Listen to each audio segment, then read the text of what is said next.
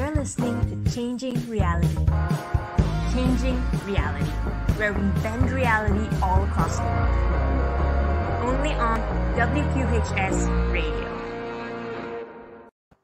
So, hi everyone, and welcome one, welcome all to another episode of Changing Reality. So, Changing Reality is a show from the WQHS radio here at the University of Pennsylvania that features phenomenal people from all walks of life who are, in essence, changing their own reality. So, if this is your first time watching today's show, welcome, special welcome for you guys. But through this show, we'll be able to hang out and interview amazing people from social change makers, entrepreneurs, thought leaders, industry experts, in a sense, to artists, musicians, and inspiring individuals from all across the globe. So, by hearing these inspiring stories on how they started, where they began, in a sense, and how their journey started from the more human perspective, hopefully, we'll be able to pick out little tips and tricks for success that we can mirror in our own lives. And I wanted to do this show simply because I feel like there are a lot of people out there who do phenomenal things and make waves in the lives of those around them. And I'm super passionate about learning how these stories and how they actually got to where they are um, beyond what we read about in the books, beyond what we normally uh, have the privy to find out about. So through the show, we can hopefully uncover some personal stories that will change the way we look at our own lives and to show you how much I believe in the power of stories or how much the power of stories has changed my life in, as an individual, I actually personally founded and run a youth movement called Ascendance back at home in Malaysia, which is where I'm from, that collaborates with not only today our Malaysian Ministry of Education, but over 28 different countries to provide an alternative education platform for any student out there who wants to change their own reality. So we work with students from elementary all the way up to college through various sessions, programs, experiential learning activities, and projects that help them discover their passion, learn about themselves and the world around them, and start their own careers while they're still in school that has meaningful impact not just on themselves, but on those around them as well. And to date, we've been fortunate to work with over 35,000 students in 970 communities and have incubated countless number of student-run projects and social enterprises run by students aged 8 to 25 years old themselves. And the basis of all of this, the reason we could do all of that is because of kind individuals out there who have achieved success and who are willing to share their stories as well, willing to share their time, their expertise, and shorten the learning curve of many others out and similarly, like that, I hope that this show, Changing Reality, is that same platform for all of you who are watching today's show. That through this show, you can pick up the things that you need to have a little bit more clarity, a little bit more inspiration in your own life and that it'll springboard you to achieving the phenomenal things that you are meant to do. So if there's anything specific that you guys want to talk about, any experiences, any industries that you want to uncover, please let us know in the comments. You can drop more info about it uh, down in the live chat, and we will try our best to take as many of your questions, as many of your suggestions as possible. Now, on to today's episode. Today's episode is a very, very special episode in a sense.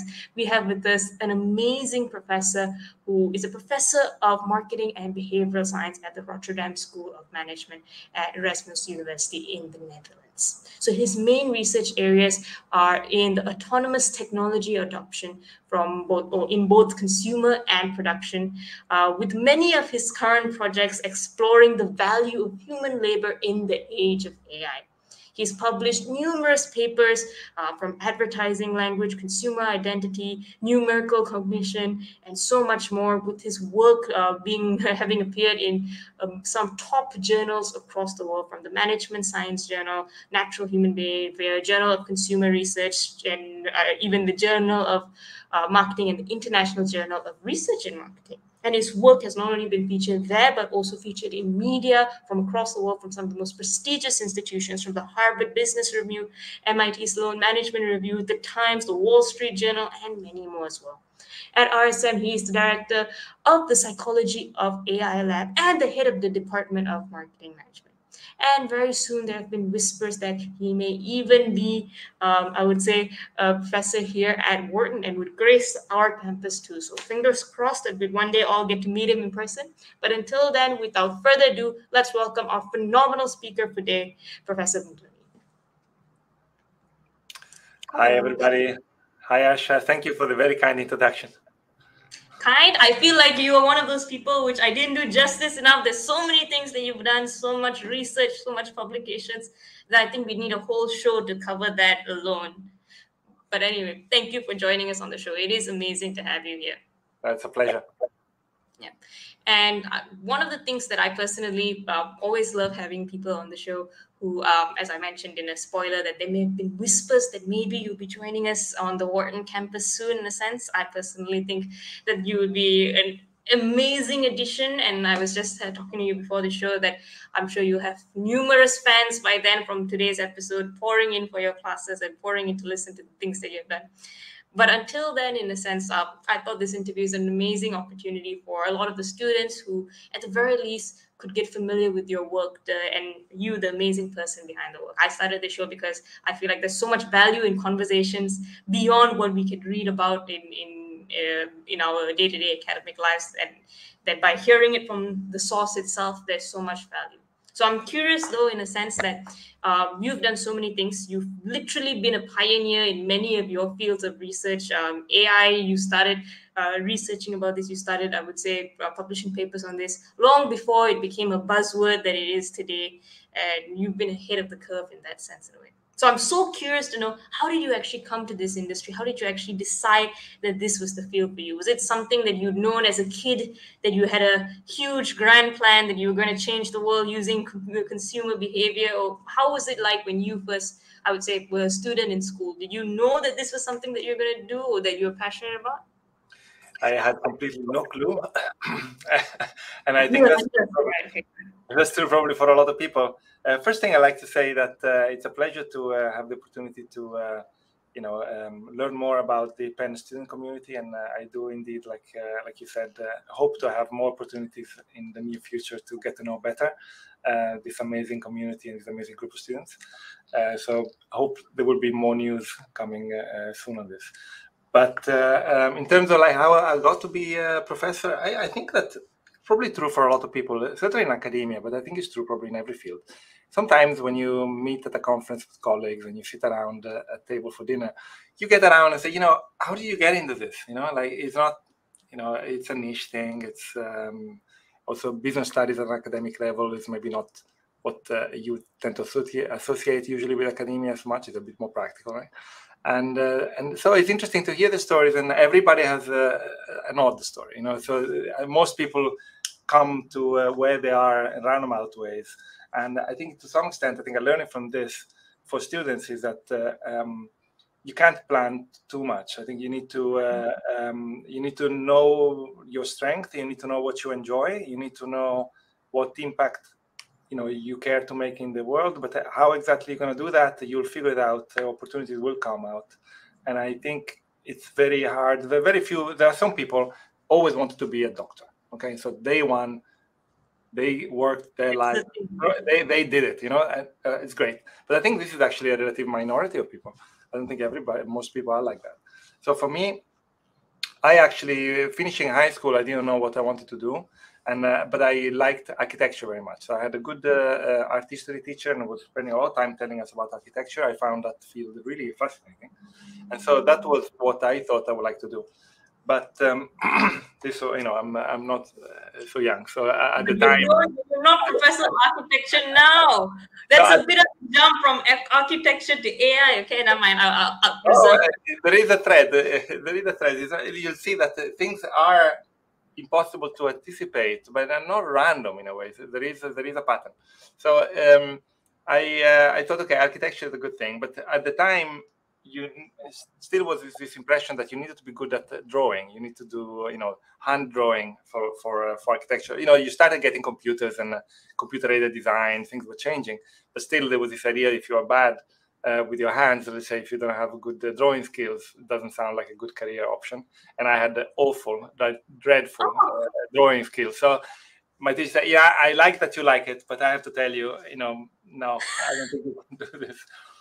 I said, okay, uh, what do I do then? And then I started exploring a lot of different topics, and I found that many things interesting. I mean, um, I at some point I was thinking of studying history, and uh, um, then at some point I wanted to do philosophy. Then at some point I wanted to do astronomy, and then uh, the big divide was really between the uh, um, the sciences and the humanities because I liked both and I didn't know really what uh, um, you know what path would be best. And then I thought, you know, if I'm studying the sciences, I might be able to pursue, uh, cultivate an interest in humanities in my spare time. And if I pursue the humanities, I'm unlikely uh, to be uh, cultivating the sciences just because the entry barrier is so much higher, so much harder work in some way to get to a minimal understanding. So um, uh, I thought, you know what, I think I'm better off doing something more on the scientific side. And then I was looking at what to do, and I didn't know, but I was fascinated by the social sciences, and I thought, what could be scientific around the social sciences? I figured that one thing that could be good would be to study statistics.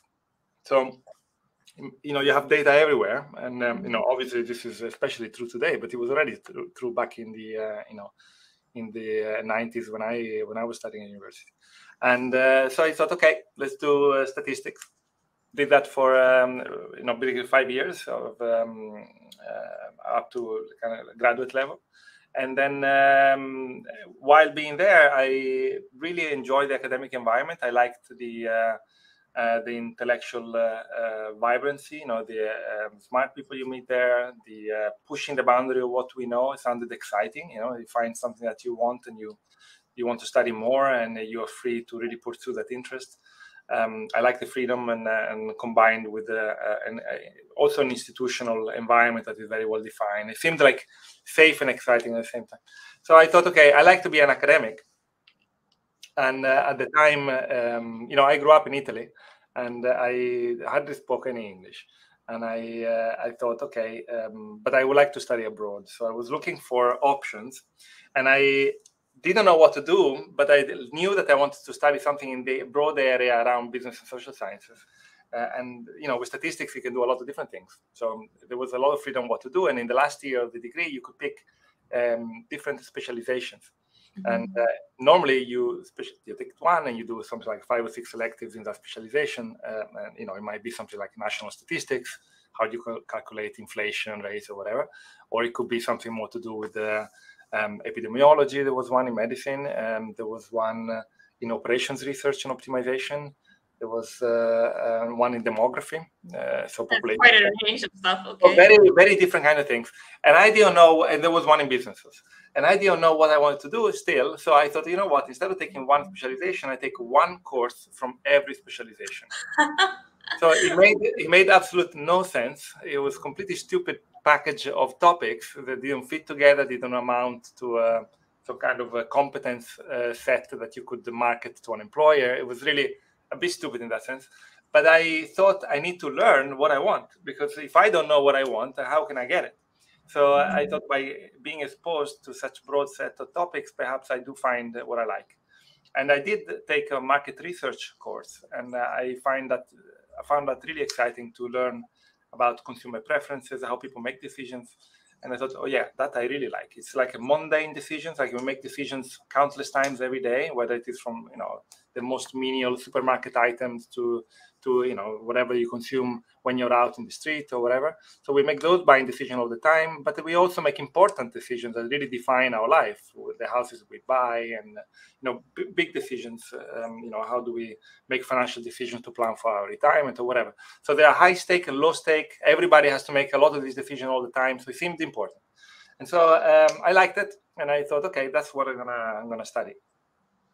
The strange thing then is, uh, I think, a learning for students maybe that sometimes you it is worth just uh, making you know engaging in some experiences for the sake of learning better your preferences. You know you may have very well defined preferences but many people don't. And so it's sometimes useful just to do something in order to know what you want.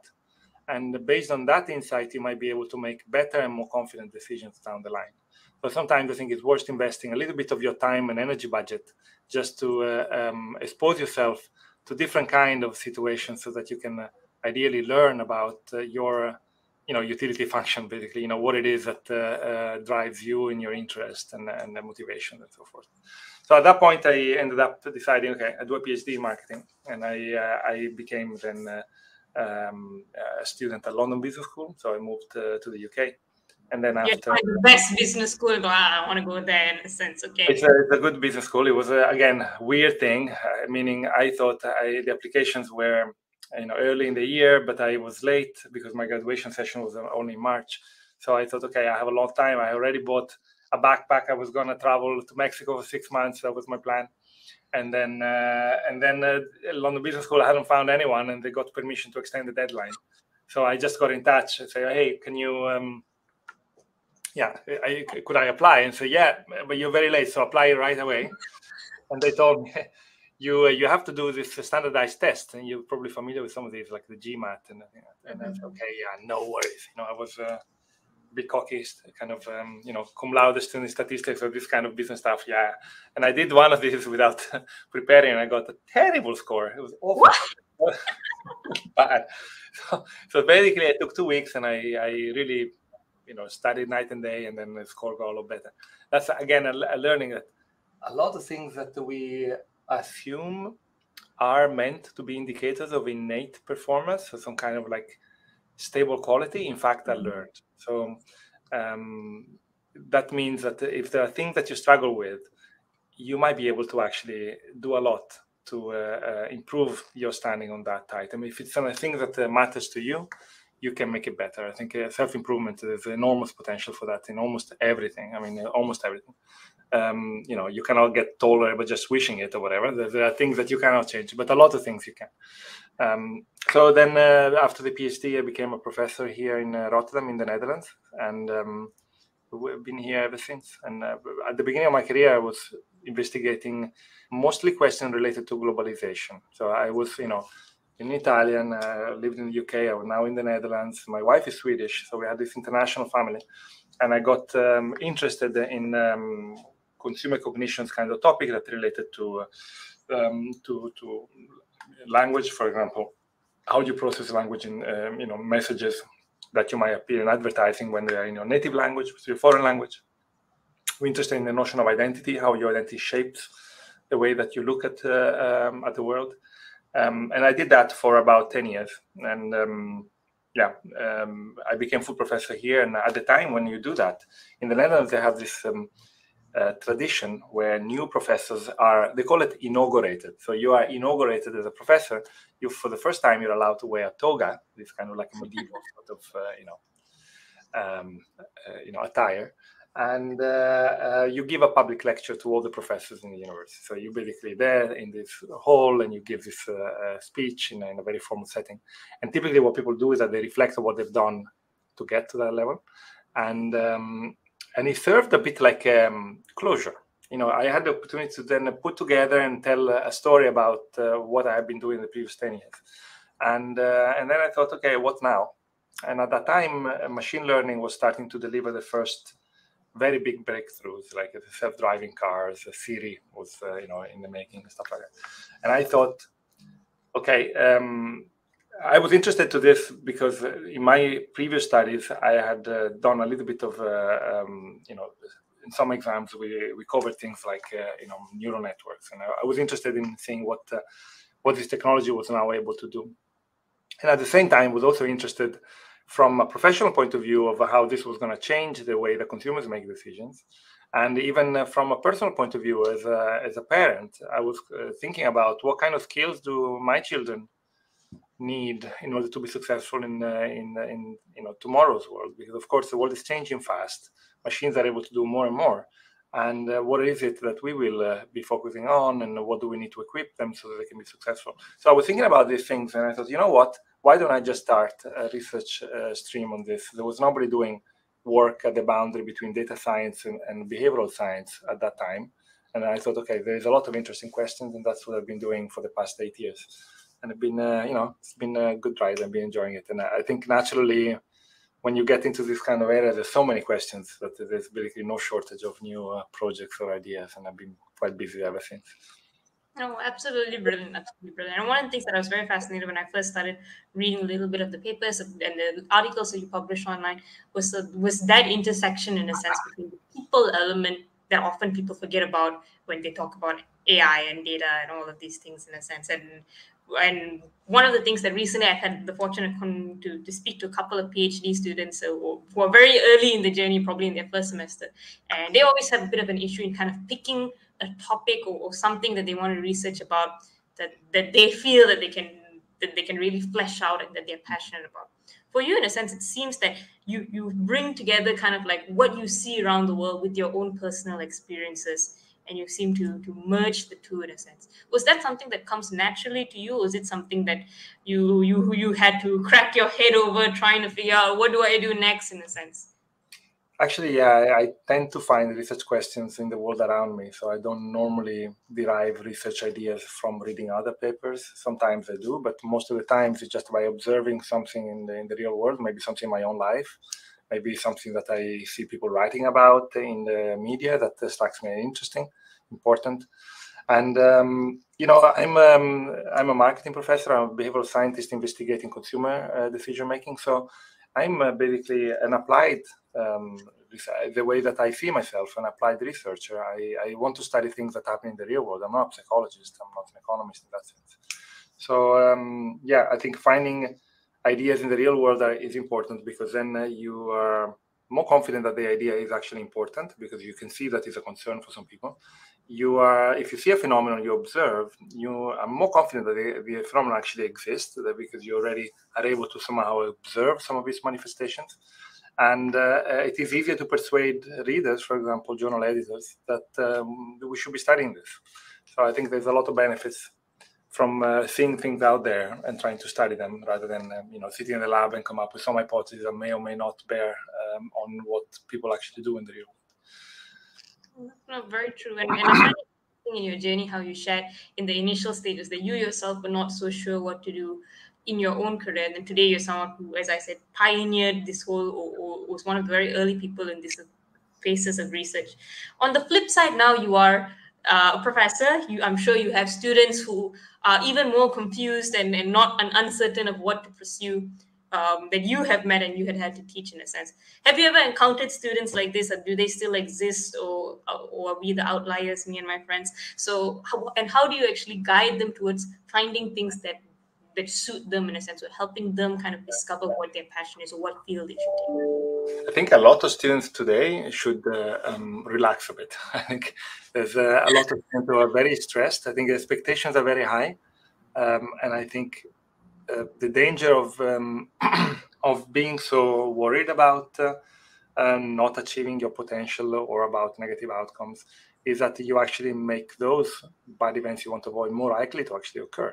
I think if you want to be a successful student, I think you want to be displaying a passion for learning. So having intrinsic motivation, you should be there because it's a life-changing experience for the people you meet, things you learn, experiences you have. And take advantage of that and not be too worried about you know having to pad out maximally your cv or having to go to every recruiting event and make sure that you are networking with everybody that you possibly can meet do the things that you think are giving you meaning and pleasure and uh, um, obviously work hard, but uh, do it in a way that uh, gives you energy, not that takes it away. And I think um, I see too many students that struggle a little bit with that. I think COVID hasn't helped. I think has been creating massive, um, I think, mental health problems for a lot of people, and maybe students especially. Because I think especially in the age group between say 15 and 23, this is the time when you are supposed to go out. You're supposed to meet people. You know, you're supposed to be experiencing the world, and you grow that way now you know living in a you know basically your world being constrained to a laptop and a, and a bedroom i don't think that um, it's it's ideal. But i think now hopefully i'm hoping that we are slightly moving towards the tail of the pandemic that people can get out and maybe catch up some of the things that they missed. So travel meet people in face to face do things with their hands and and uh, you know get involved in projects. And i think things like that would probably uh, provide a lot of inspiration to a lot of people like they have for people before. Um, so I would say my recommendation for students is like intrinsic motivation. What is it that um, drives you? Don't make it only about extrinsic motivation. The salary of the job, the uh, you know the line on the CV, um, the likes on your social media accounts. Those those are not the right parameters on which to optimize your decision making. I would say. Okay, that that is a very sound piece of advice. I myself am guilty of staying at home for the last two years, and now hiss every time I see the sunlight. So definitely advice that I have to take for myself in a way. Tell me a little bit about maybe some of the initial work you did in, in your first few research projects, in a sense.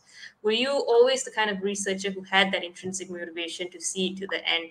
Or did you, even prior to the pandemic, suffer from bouts of burnout or demotivation at times in a sense. And how did you pull yourself through? Because research is something that people look at like oh you you wrote a paper. It seems very easy. But there's so much work that goes inside it in a sense that that is unfathomable to people who have never who have not gone through that experience that you did. So how did you basically ensure that that intrinsic motivation lasts towards the end in a way I think I was lucky in the first years of my career. I was in an environment where um, um, pressure was relatively low, meaning that I was able to dedicate the time I felt I needed to dedicate to making progress, while at the same time uh, being able to also maintain a healthy work-life balance. I had small children at the time, um, and um, yeah, I actually had a. I mean, th- this profession has a lot of advantages, but it has a couple of disadvantages, and one of them is that you basically before you're ready to start working as a professor you have to go through a very long training right? Because you go through your graduate or and then you have your phd and so you are basically uh, close to hitting 30 by the time you you know start working almost. Um, i think i was 29 and um, and then the first few years of your career you don't have a lot of stability yet because you have this tenure track system or this system or they call it publish or perish where basically you are in a situation where your future position and advancement in your career depends almost entirely on your ability to produce output. And that is mostly articles in academic journals and obviously also your teaching in the classroom. And uh, uh, for a lot of people, that's a very stressful time. And so you end up now only by the time of the end of the tenure, which might be taking several years, divided a bit by institution. But you might be now in your mid 30s and you can kind of like have a bit more stability and, and be more comfortable with the place you are. I didn't really have that. I felt very relaxed from day one, and in fact, I had a great great time during the um, my tenure track. I was able to do a lot of research, study things I found interesting, learn a lot in the process. Um, you know, clearly, when you finish your PhD, you're not quite ready. There's a lot of maturation still has to happen in terms of as an author, as a writer, as a researcher, um, to to um, you know learn ropes. Um, but uh, you know, one first project that I worked on, I think, just as an example of how you get ideas from the real world. Um, I mentioned already this idea of language, native or foreign. So I had a project that um, was initiated when I was already still a PhD student, or at least the seed of the idea was initiated when I was a PhD student in London. And I had friends from all over the world, and some were also Italian. So I would interact with them in Italian. Um, but then in a, in a group with other people, we would interact in English because it would be people who didn't speak Italian around. And I noticed in a couple of them a quite stark phenomenon where they would be rather polite when speaking in Italian, but they would swear a lot, use a lot of swear words when they were talking in English. And I found that interesting that it was apparently easier to uh, uh, to use swear words in a foreign language than it was in the native language. So that became a little bit of a dinner table conversation. When we have a you know dinner party with friends, I would bring it up sometime and say, "Hey, do you find it's easier to say beep in uh, in English than it is in your native language. Almost everybody agreed. And so when I came to the Netherlands, I thought, okay, um, what am I going to do now? My PhD was wrapped up. I was looking for new projects, and I uh, uh, I thought, you know, if you look around here, the native language of consumers is Dutch, and of course everybody here speaks English. But uh, um, half of the advertising is in English. So there's a lot of advertising messages in English for Dutch consumers. So maybe it's interesting to study how the use of the foreign language impacts their emotional reactions to advertising stimuli. And so this is an example of how a dinner table conversation turned into an academic project and, uh, something on advertising and very different from the swear words uh, hypothesis I started out with, but the psychological process was very good the same.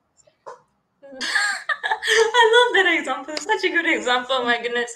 And that is the that is actually a very good example of how sometimes we see things in the day-to-day life that can evolve evolve into something that has much more profound, I would say, research behind it and a lot more and a lot of I would say discovery behind it. That's a very interesting example. Actually, I never thought of it that way. I'm gonna go and talk to all my bilingual friends and and and then get from them the truth now that you've mentioned it. It's gonna be my dinner table conversation for at least a couple of weeks. and on that note, in a sense, um, since a lot of kind of the, the work that you do is rooted from your own experiences, I'm sure, I'm assuming that the, the the work that you produce on the flip side of, of, kind of like the papers and all are also i would say very practical and experiential in a sense. And i noticed that um, you wrote one article i think on ai in a experiential point of view. I think a couple of I'm not sure when exactly, and I was reading that. It's very fascinating. It also made me very curious because I noticed that one of the things that when I was reading up about you is that you said that you also consult a little bit for companies on marketing strategy when you how what has your experience been in kind of like going out there to these people who are who have been in the company in a sense or in business in a sense using these marketing strategies and bringing to them new input and new research? Have they always been receptive? I know some people are extremely receptive to new ideas while others maybe uh, are, are much less so in a sense. So in your experience how has it been communicating the research that you've had and, the, and kind of like the insight that you've gotten to others out there who would be able to apply it in their own businesses. Well, one reason why I've been excited about this new line of work at the boundary between data and behavioral science has been precisely because it helps marrying more applied work with companies with academic research and uh, mm-hmm. and even teaching. So in my let's say previous line uh, of focus, I was doing work on consumer decision making, and most of my teaching were in the area of brand strategy. So when I interacted with companies around uh, you know consulting or training or, other assignments of that kind was mostly at the level of uh, you know brand strategy and brand management. And so it was mostly focused on what i was doing in my in my teaching activities. And there was a it felt sometimes a very stark separation between my life as a researcher and my life as a teacher. I was uh, sometimes bringing in my research insights into the classroom but not so often actually and uh, not you know, if there were, there would be more a side angle to the main issue, um, you know, of the session. And I never particularly liked that. I think you know it's normal that as an academic you wear multiple hats, right? You have a manager, administrator hat, you have a teacher hat, you have the you know consulting hat, and a researcher, whatever. So it, it, we do play different roles, but ideally you would like those roles to have strong synergies so that you can build across uh, the line of work. And that was often not really feeling like that very much. But the advantage of the work I've been doing in the last few years on around uh, um, data science and behavioral science is that it's aligning all of those directions much more closely. So I find that companies are very much interested in engaging uh, with my research and my ideas. Um, that uh, in my classroom I can talk much more about my research than I used to do. Um, so in a way, I found uh, one thing I like about it is that in my professional life, I'm finding now this greater focus and alignment that feels more like it's one career rather than three different careers. Um, so yeah, I think companies do struggle to find ways of um, using data well and uh, deploying uh, algorithms in um, customer-facing functions. And so, if you talk to companies about data science projects, you know you'll soon figure it out. That data science projects they are very rarely failing for technical reasons. Now sometimes there might, you know, there might be problems of data availability or, but usually it's not the technical issues. The, what makes progress, projects not deliver is a human side. you know, the human, uh, um, you know, users who do not adopt the product or the solution, the uh, um, employees who are not on board with the idea and might, you know, actively try to to sometimes even sabotage uh, projects or uh, uh, you know people might be fearing being replaced by algorithms and they are uncertain about the situation and their position in the company and so forth. There are many reasons why people might have concerns. Change is always difficult anyway and change of this nature is even more difficult. So it's understandable. And i think it's important when you want to invest in analytics that you pay enough attention to understanding those uh, human factors too that you don't simply focus all your attention on the technical aspects and make sure that those are perfect, but then forget about the fact that unless people actually use these things, it's pointless. Um, so um, I think that there is a lot of uh, gain to be um, achieved by complementing a data science focus with a behavioral science perspective.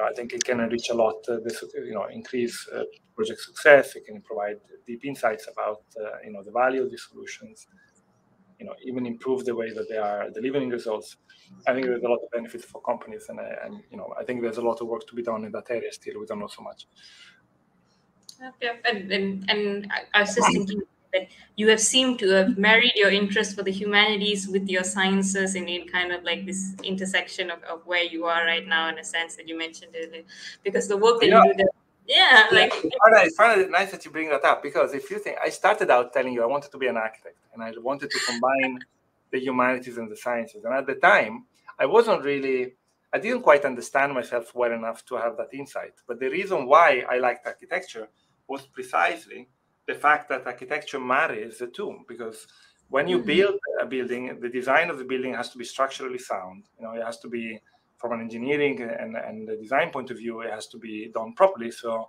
there is a, certainly a technical and scientific side to to the you know architecture. At the same time, that's not enough. You need to have buildings that are beautiful, they stand out, they fulfill their their goal, they serve the humans who are going to inhabit those buildings.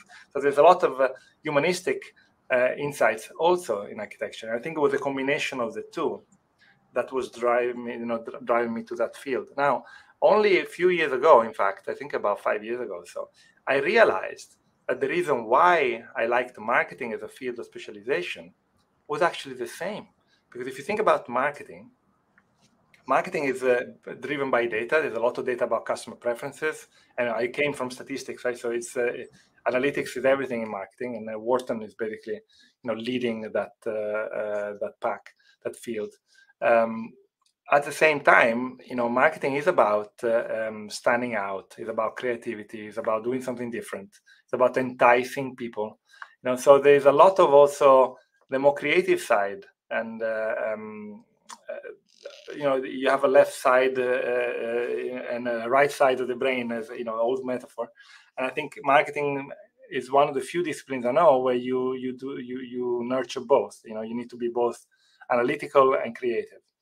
And i think that's why i i you know five years down the line i found that uh, i like to specialize in marketing because i think it has the same the same reason why i wanted to be an architect actually you know, although the fields are completely different, they both share this blend of uh, you know soft and hard. You see what I mean? That is amazing. Uh, but I'm so curious how you how do you think your life would have turned out if you had been good at drawing? Because like I feel like that's one of the issues that that, that people face is that they like something at like very early on, not because of the field itself, but because of reasons like that, that they see the synergy between two aspects of themselves that they want in a sense. But they that might not be the exact thing that is their fit in a sense. So, do you think you would have come to this research had you have been good at drawing and pursued and tried architecture as a kid, or like how? Like yeah, probably not. Probably not. But you know, you can do. Um, you can engage in counterfactual and think, what if? and I think you can think about life as a decision tree where you have branches and they separate out based on the decision that you make, the people that you meet, and the situation that you're finding yourself in. And um, it's important to realize that while some branches of that tree might be more desirable than other branches of that tree, for a given individual, there are many good branches that are available. So I'm happy where I'm now. I enjoy what I'm doing. Um, I wouldn't want to do anything else. But I am quite sure too that if I had made different choices in the past, I'd probably be saying the same.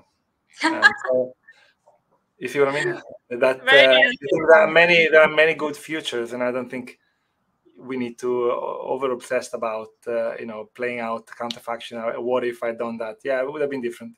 And sometimes there are bad outcomes. Right? So you might end up in a situation where you're quite unhappy about the choices that you made, and that's um, of course unfortunate. The important thing is that you look forward, not backward, and say, okay, if I'm not happy where I am, what am I going to do in order to be happier in the future, rather than you know ruminate and regret things that uh, you can no longer change. But uh, uh, in general, I think it's important to realize there are many good outcomes. I mean, Harsha five years from now could be in a million different places, but I'm sure that you know they will be good whatever it is. So uh, you know you'll find a path and will be a good one. I'm quite, I'm quite sure. So I think with a bit of talent and a lot of dedication, I think you you you you know of course takes a little bit of luck too. So not everybody's lucky, um, but generally I think there are many good things that you can do in life you know you, you tend to say okay i do this and i could only have done this in my life. Maybe it's true for some people. I think for a lot of people there is probably a set of competences and things that are important to them. And there are maybe you know 15 different jobs that have a similar kind of blend of those you know parameters which would enable you to be satisfied and successful. So um, yeah. Could have been a different me? No, no, no. Yeah. Very, very well said. And I think it's a very nice philosophy for all decision making in a sense, which is that, that there are multiple good outcomes in a sense. Which again, when when when it's a very interesting perspective and interesting that you brought this up because you are very heavily in the field of AI and, and kind of like uh, machine learning in a sense, which is always trying to find the best and I would say kind of like the most targeted ads or the best employee and, and they pour in a lot of this data to find that optimal answer in a sense and at the same time that itself that process itself i feel leaves the human touch of things behind in a way. From your point of view we have in, in kind of like uh, with the recent i would say increase of all of the data that's been available and accessible and the recent craze of people looking to the data in a way do you feel like that there has been specific points where the human the i would say the human aspect has been lost? And what do you think is the most i would say um, problem i wouldn't say problematic but what do you think is the biggest issue or the biggest loss that we've had in humanity with the increase of I think I mean you. That's a big question. You can talk about a lot of different things. And I, before I give you my answer, I want to have a premise. And the premise is that while it is important that we focus on the bad, because mm-hmm. we can do something to make it better, I think we should always strive to improve things. It is also important to realize that we've never had it as good as today. You know, um, yeah. today we've never had it as good, and to, and uh, and it's uh, tomorrow will be the same, and so forth. Uh, we've had amazing progress in a lot of different areas of life, and the human indicators are speaking that uh, too. Although, of course, sometimes you have some hiccups, and it's not always a linear process. But generally speaking, I think we live in the best time uh, that ever existed for humankind. So I think that's great, and you should just uh, um, treasure the luck that we all have to be alive today. Um, and I think it's a bit sad that so many people are so worried about a lot of things. You know, everything seems to be a disaster. Maybe, you know, I think the media playing a role with that, and, and social media in particular. But uh, um, you know, there's a lot of complaining, a lot of concerns, and those concerns are, you know, rooted in uh, important facts, whether that is climate change or let's say the war in Ukraine. There's a lot of things that should make us worry, but it's also important to realize that this is uh, better than we have had it. There would be a lot of other things before. Um, you know, you don't have to go very far back in time to, to see situations that were, by today's standards, just appalling in many in many ways. Okay, that's the premise. Let me give the answer now. And the answer is that I think one big concern that I have is that uh, AI, when it comes to, so you think about what kind of impact AI is having on society, the answer is many. AI and machine learning in particular is having impact in almost every um, domain and every area of human activity. So this is true across the board. One area where I think it's having the biggest impact on society overall is probably the internet and in particular social media and uh, um, let's say the power of recommender systems broadly defined. So these are algorithms that, uh, based on your past behavior, and remember, everything you do online is in a database, right? So you're completely tracked and monitored. There are, you know, incredibly detailed uh, digital footprints that you leave behind that can be used by algorithms to make predictions about the future. Because AI, in the end, is a is a prediction algorithm. AI makes predictions about the future, and makes prediction based on past behavior. One issue is that uh, the business model that has been adopted by the companies that have been, uh, uh, let's say, driving the development of the social internet, whether that is Google or Facebook or companies like that, um, has been an advertising driven business model. So they have been mostly essentially monetizing eyeballs. You want to basically attract an audience, you want to keep an audience. So the algorithms are optimized for that purpose. So whether it is uh, new, uh, the, the newsfeed algorithm of Facebook that is designing posts uh, for you to see, or the photos that are streaming on your Instagram feed, or, or whatever, the, the next uh, video recommendation on YouTube, or you name it, they're all designed to keep you there. The problem that I have is that the algorithm is never asking you what kind of person you want to be you know what kind of human is important uh, for you that you become. And so it's basically algorithms that are entirely optimizing on short-term um, urges and um, and um, desires. So uh, the algorithm is keeping you here now by showing you cut videos or, or whatever it is that is capturing your attention. But by doing so you may actually make it harder for the person to achieve the goals that you want to achieve in the long run maybe you want to be a great swimmer or you want to be a great musician or an engineer or another million things that require time and attention and you spending days watching cat videos is not going to make it any easier for you to achieve those goals. So what i wish was for an internet where the optimization criteria of the algorithms were different from maybe those that we have today. And instead of trying to optimize making predictions about what this person will want to watch now will keep in into consideration what kind of person this person wants to be in the future and try to help you achieve your long-term goals rather than only optimizing your short-term desires and urges. Because i think this is a massive i mean we are basically this is i think is a concern especially for young people that consume so much uh, media content through these channels dominated by advertising uh, business models is that you basically have to struggle even more to achieve your long-term goals because it's like you have someone who's pulling you. You know you have like a, real like a you know an angler reeling you in with the, the, algorithm making predictions say no i want to get there. You know i want to study for that exam. I want to practice for this or whatever. And yet another hour is gone down the bin uh, you know down the drain because you know you've been uh, now watching the end uh, youtube video on this topic that uh, you really could have done without. But it's difficult to resist those short-term urges and the algorithms are perfectly designed to understand how or to, to make predictions about how do you um, you know keep people in today and, and you know make them forget about the fact that there is a future. But this is a very very fascinating point in a sense. I'm a big believer in you are what you eat but not necessarily in, the, in that space, but in you are what you consume, which includes the media you consume in a sense, the, the, the information that you're getting in a sense. I feel like to a large extent that programs the way you think, that programs the way you as an individual behave, respond, and all of that.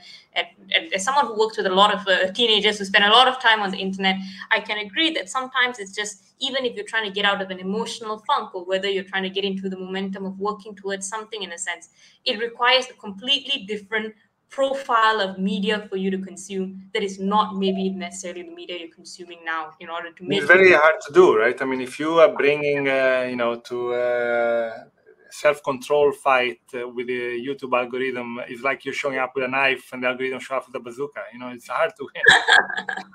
Yeah yeah yeah but but that is very interesting and i think we should like like as you said looking forward and not looking back i think we should look forward for the day where we, this same weakness in, in in kind of those algorithms can be turned the other way in a sense where we could actually program what we want like like as you said the long-term goals that we want to achieve the people that we want to be in a sense and have a media i would say circulation that that that we can consume that brings us forward instead of drags us back and hopefully... I think we need uh, we need the regulation. We need better consumer insights too, the consumer themselves. So you don't hear a lot of complaining about the Netflix algorithm being so good, so good at understanding what people want to watch, and that being bad for people, right? Why? Because people pay for Netflix. Netflix uh, objective is to serve you things that uh, make you happier mm-hmm. in the long run. Because if you stop paying for the subscription, they lost a customer. And at the same time, it's a media consumption. You watch Netflix when you decide you want to watch something. It's not on your phone constantly running and telling you, you know, calling for your attention.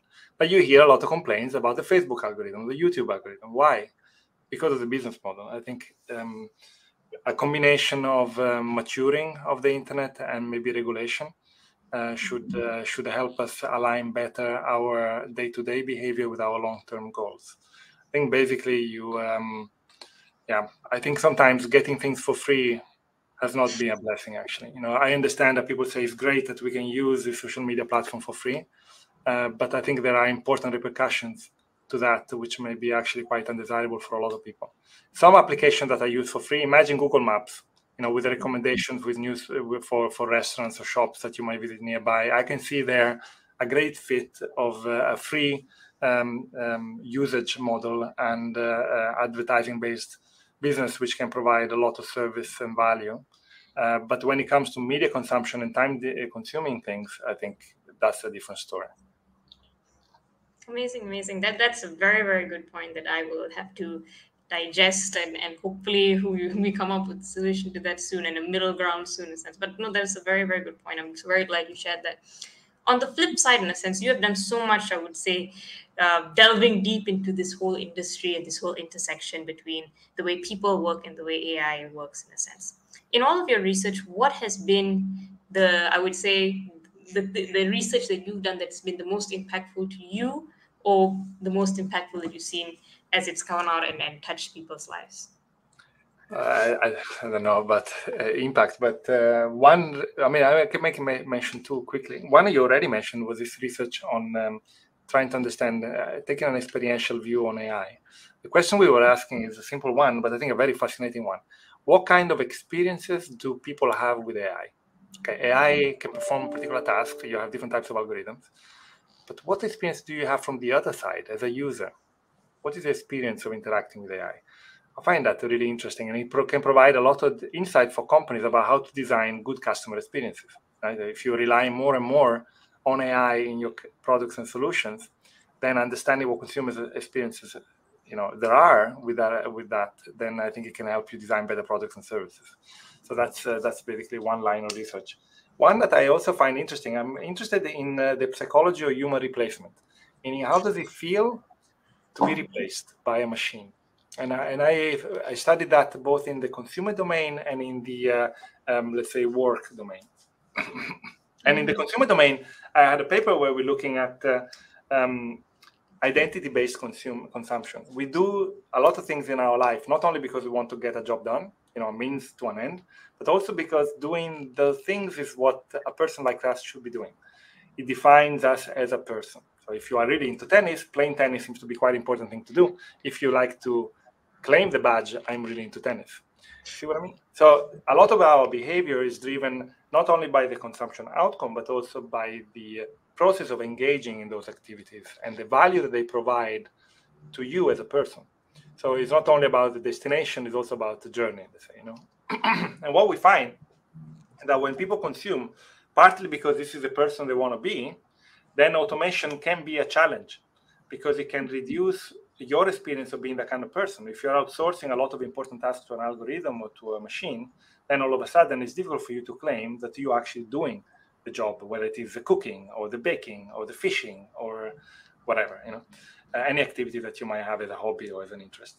And so it's important for companies that roll out uh, in, uh, automation innovations to understand how those innovations fit into consumers' experience of being that kind of person.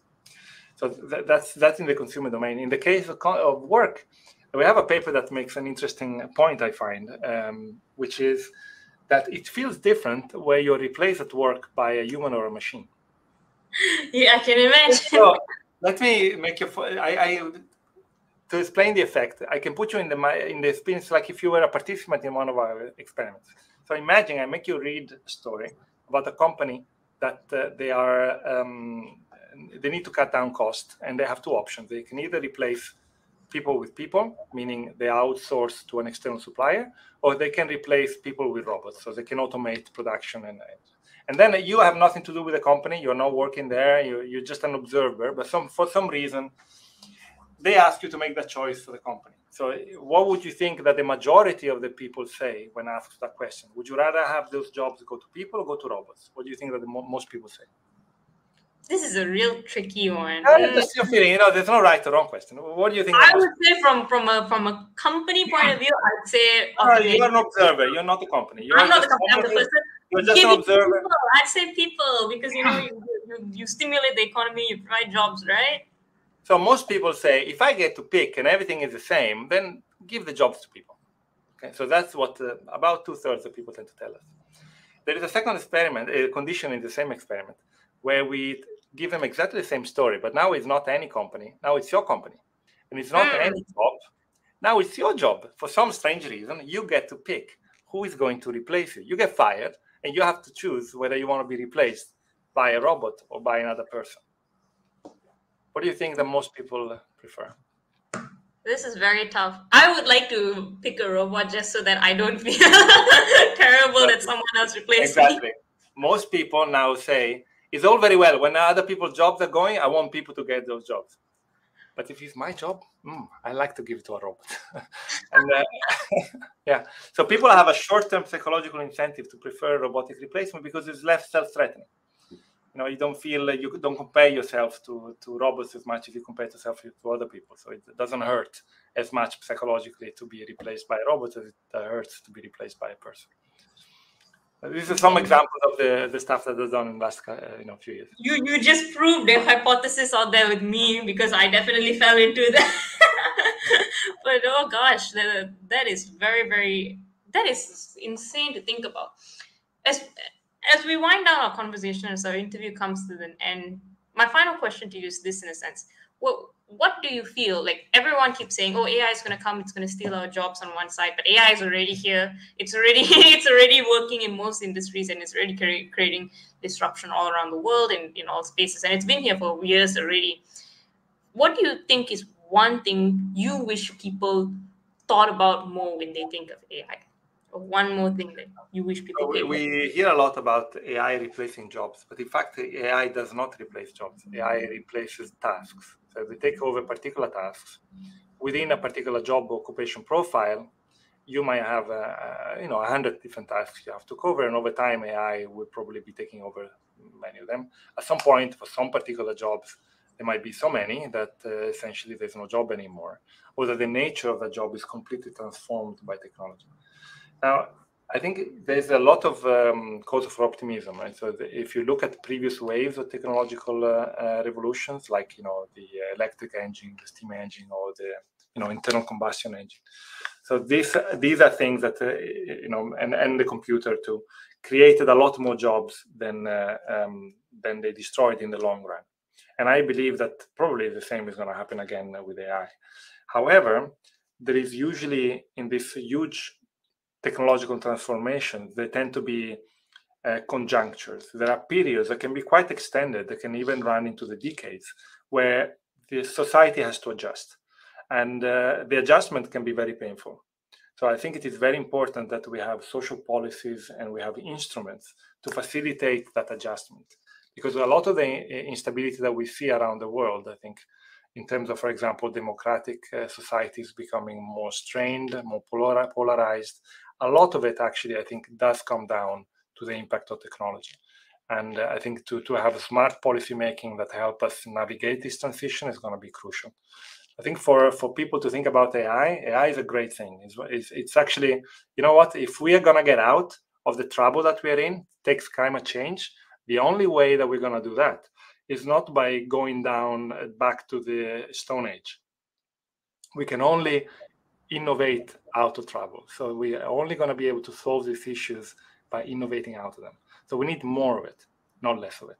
But we need to be smart about it and understand what policies are supported. So we need to invest more and more in education, for example, to make sure that our workforce is able to work with algorithms. You should be able to collaborate to be you know productive with the algorithm rather than be replaced by the algorithm and for that you need a lot of know-how um, also, we need to keep investing in further education. There will be a lot of people that need to retrain and reskill. We can no longer go to university, acquire a stock of knowledge, and hope to milk it for 40 years in your career. Like it used to be. You know, you went to school, you learn accounting, then you become an accountant. For 40 years, you keep doing the same thing. Almost. Not going to happen. Mm-hmm. So we'll all be reinventing our professions and our skill set every 10 years or so. So we need to have universities and education systems that enable that going back to school kind of trajectory, which is not we're not designed for. Uh, we you we train young people, they go off, and that's it. Maybe they come back for an MBA or executive education. Maybe they come back as alumni, but essentially our job is done, and we need to change that mindset. The job is not done. We need to retrain these people over and over again. Um, taxation, for example, there are a lot of discussion around topics like universal basic income. How do we create an inclusive society when there is so much force that leads to uh, inequality. You know, technology has this tendency to create winners and losers. So inequality is always increasing at a time of technological disruption, and we are seeing that today. How do we mitigate it and facilitate that so that we can have a stable democratic society, for example? These are important questions, and obviously are not for me to answer. All I can do is to try to understand the individuals reactions and psychology around autonomous technology and try to provide some insight and might be able to provide input or guidance for some uh, policy making decisions but that's for for others to do but there's a lot to, a lot to do so you know, I think one interview does not do you justice. I think we need a few at least to capture all of the insight and the, and the things that you're talking about because these are big questions that I think the world is struggling to tackle. And I really appreciate how you you you you've essentially brought them out in such a nuanced and yet hopeful manner in a sense. I think we need more people like you to help us be in the right frame of mind at the very least to innovate out of the things that we are in, as you said. And I really appreciate you taking the time to speak to us today. And, and I can definitely tell that this is going to be an episode that blows the minds of our audience. And because it's at least given me a lot to think about that I that I'm very grateful for. So thank you so much for being on the show. Uh, I had lots of fun talking to you and getting myself, uh, I would say, absorbed in your questions and your responses. So thank you so much for, for doing this. And I only hope that you had a fraction of the amount of fun that I had listening to you in a sense. Well, great to be here. Thank you so much for having me. And uh, I hope to maybe meet you in campus uh, after the summer. I agree, I agree, and I'm sure our audience agrees as well. So thank you so much. As I said, wouldn't be crazy if they didn't have you on board. And to our audience, in a sense, thank you so much for joining us. Uh, we appreciate you listening in as well for today's episode of Changing Reality. And if you enjoyed today's show, please show our beloved professor some love, like, comment, tell us how you felt from today's episode. And until then, we'll see you again next Thursday at the same time. Bye. You're listening Changing Reality. Changing Reality, where we bend reality all across the world. Only on WQHS Radio.